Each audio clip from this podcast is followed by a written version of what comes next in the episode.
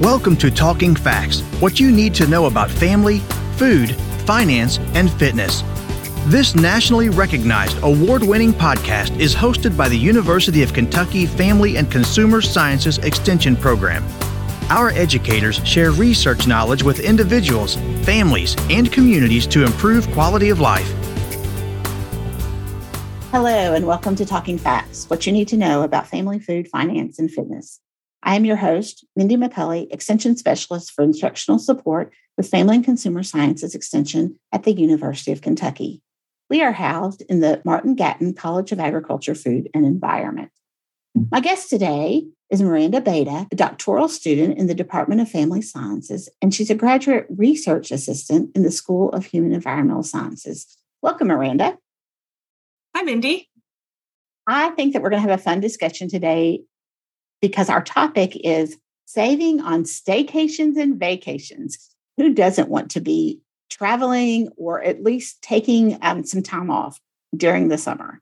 And so this is going to be a great opportunity to talk about ways that we can save money while we're doing those activities, right? Right.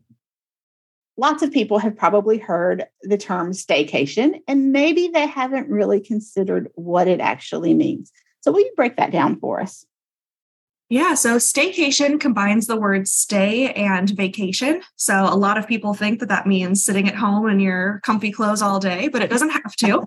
So a staycation can be any local trip that doesn't require some of those typical vacation costs, such as hotels, for example. So you might take a day trip to visit some nearby tourist attractions that maybe you haven't visited before. This lets you have the experience of a fun trip while keeping travel costs low. Oh, and we have some great opportunities here in Kentucky that many people travel and spend money to stay here to visit. But since we live in Kentucky, we don't have to have the overnight expenses. So what are some of those opportunities that we have here in Kentucky to enjoy a staycation or day trip? Yeah, as you said, Kentucky has a lot to offer. So you can look into attractions related to horses, bourbon, cars, and sports, as well as outdoor adventures like visiting state parks or going camping.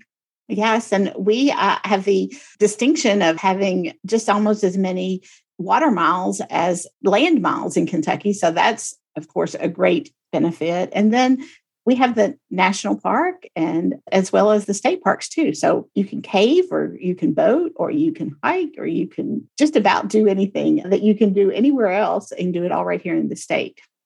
Now, there really is so much to offer in Kentucky. So some people really like to travel and they like to get out and be gone for long periods of time. So are staycations really the only cost-effective ways to spend some time away from home? They're not. There are several ways that you can save money on vacations. Uh, one way is to travel with other people. So consider traveling with friends or family to share costs on things like lodging or food. When you're traveling with a group, you might be able to share a rental with a kitchen or a grill and cook food at home as opposed to eating out. You can also look for group discounts for attractions or split up into smaller groups so that everyone can visit the attractions they're most interested in. And I know that we have some publications uh, that are related to this type of travel that we can share in the show notes. And then also your MoneyWise newsletter for this month is about this topic. And so we'll share that in the show notes as well. But when we're planning for a trip, what are some things that we really need to consider?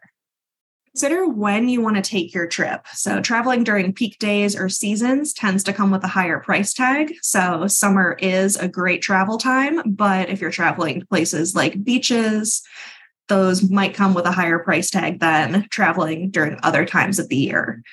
If you plan to fly, try and take flights in the middle of the week when possible, because flights tend to be more expensive on Mondays and Fridays. People are trying to extend their weekend. So also consider where you'll be staying. So short-term rentals or camping might be more cost-effective than hotels. Uh, you could also visit near family or friends that might be willing to host you for a day or two. That's right.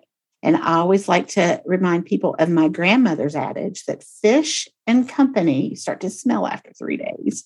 So you don't want to stay too long and overstay your welcome, right? Exactly. Don't invite yourself for a two-week stay, but that's exactly right. So do you have any final tips for saving on vacations uh, for this summer? You know, budget your trips. Even if it's hard, try to create a budget before you head out. Include all of your expenses, transportation, lodging, food, attractions, and souvenirs. Rank what's most important to spend money on. So, for example, maybe you really want to try a pricier restaurant and could eat in for some of your other meals to save money. You might also give each family member a set amount of fun money for things like souvenirs. And finally, look for discounts that may lower costs, such as for children, students, or seniors. Many attractions also have discounted prices for certain days of the week or even certain times of day. And I've also found that you might be able to find discounts if you look at your local grocery store or other partner institutions. You might be fi- able to find discounts for certain attractions. So check out those as well. And if you find that you can't maybe afford that faraway trip this year, plan for that staycation and, and do something locally, because we always like to, to put more money into our local economy, don't we?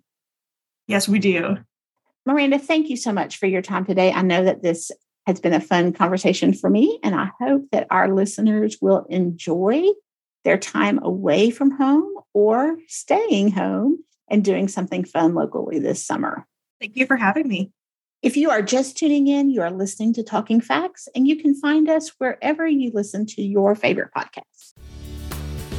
Thank you for listening to Talking Facts. We deliver programs focusing on nutrition, health, resource management, family development, and civic engagement. If you enjoyed today's podcast, have a question or a show topic idea, leave a like and a comment on Facebook at U K F C S E X T. Or send us an email at U K F C S E X T at U K Y dot E D U. Visit us online at F C S dot U K Y dot E D U to learn more about the University of Kentucky Family and Consumer Sciences Extension Program, or contact your local Extension agent for Family and Consumer Sciences. We build strong families. We build Kentucky. It starts with us.